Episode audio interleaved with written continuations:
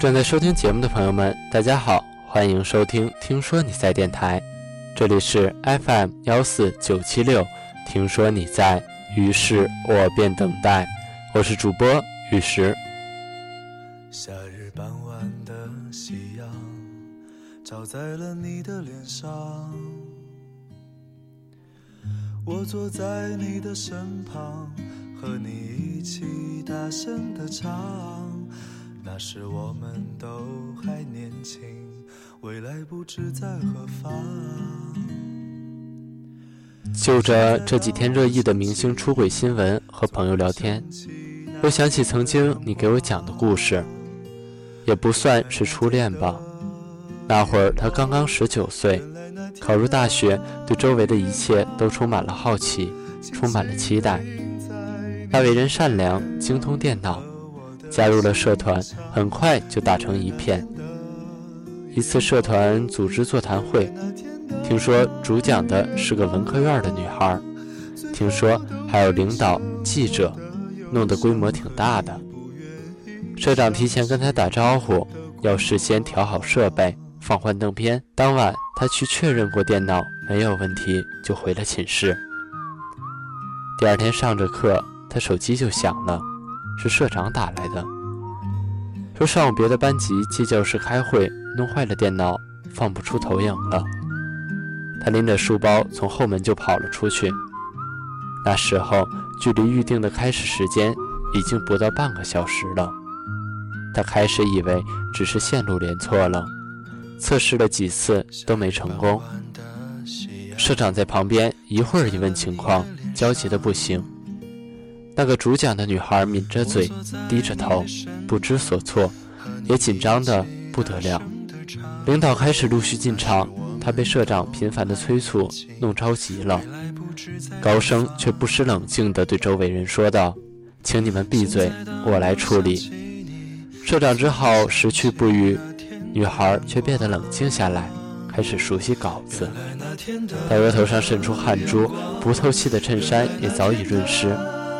他脱下厚厚的西服，往下面一看，主机已烧得漆黑，原来是主板烧了呀。他看了看表，把西服塞到女孩手里。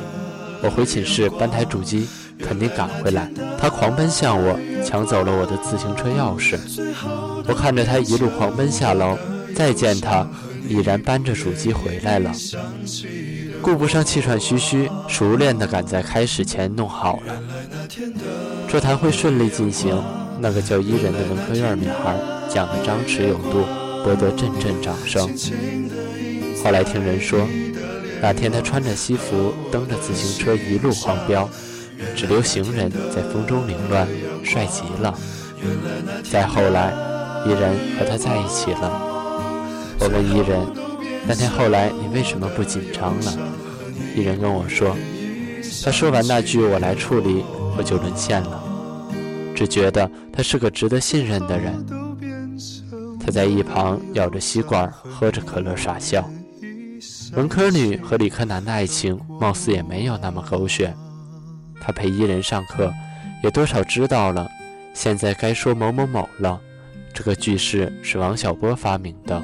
什么时期的爱情，是马尔克斯的专属黄金句式。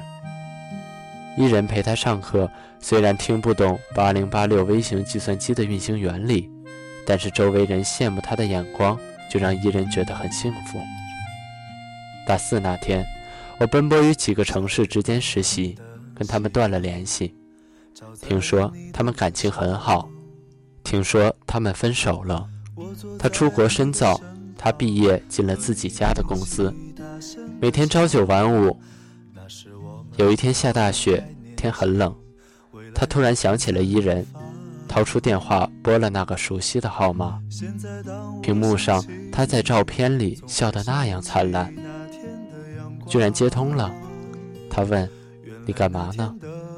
他答：“上班无聊，出来买点零食吃。”他说那一刻他有点想哭，因为感觉时间似乎从来没有在他们之间留下间隙。好久不联系，再听到他的声音。还像初次见面那天，虽然已相隔千万公里，我问：“那你们现在还联系吗？”偶尔，他说：“我想他的时候会给他发个空信息，那他呢？他也回一个空信息，比千言万语好。”说着，递过来手机，我用力划了一下，全是看不到尽头的空信息。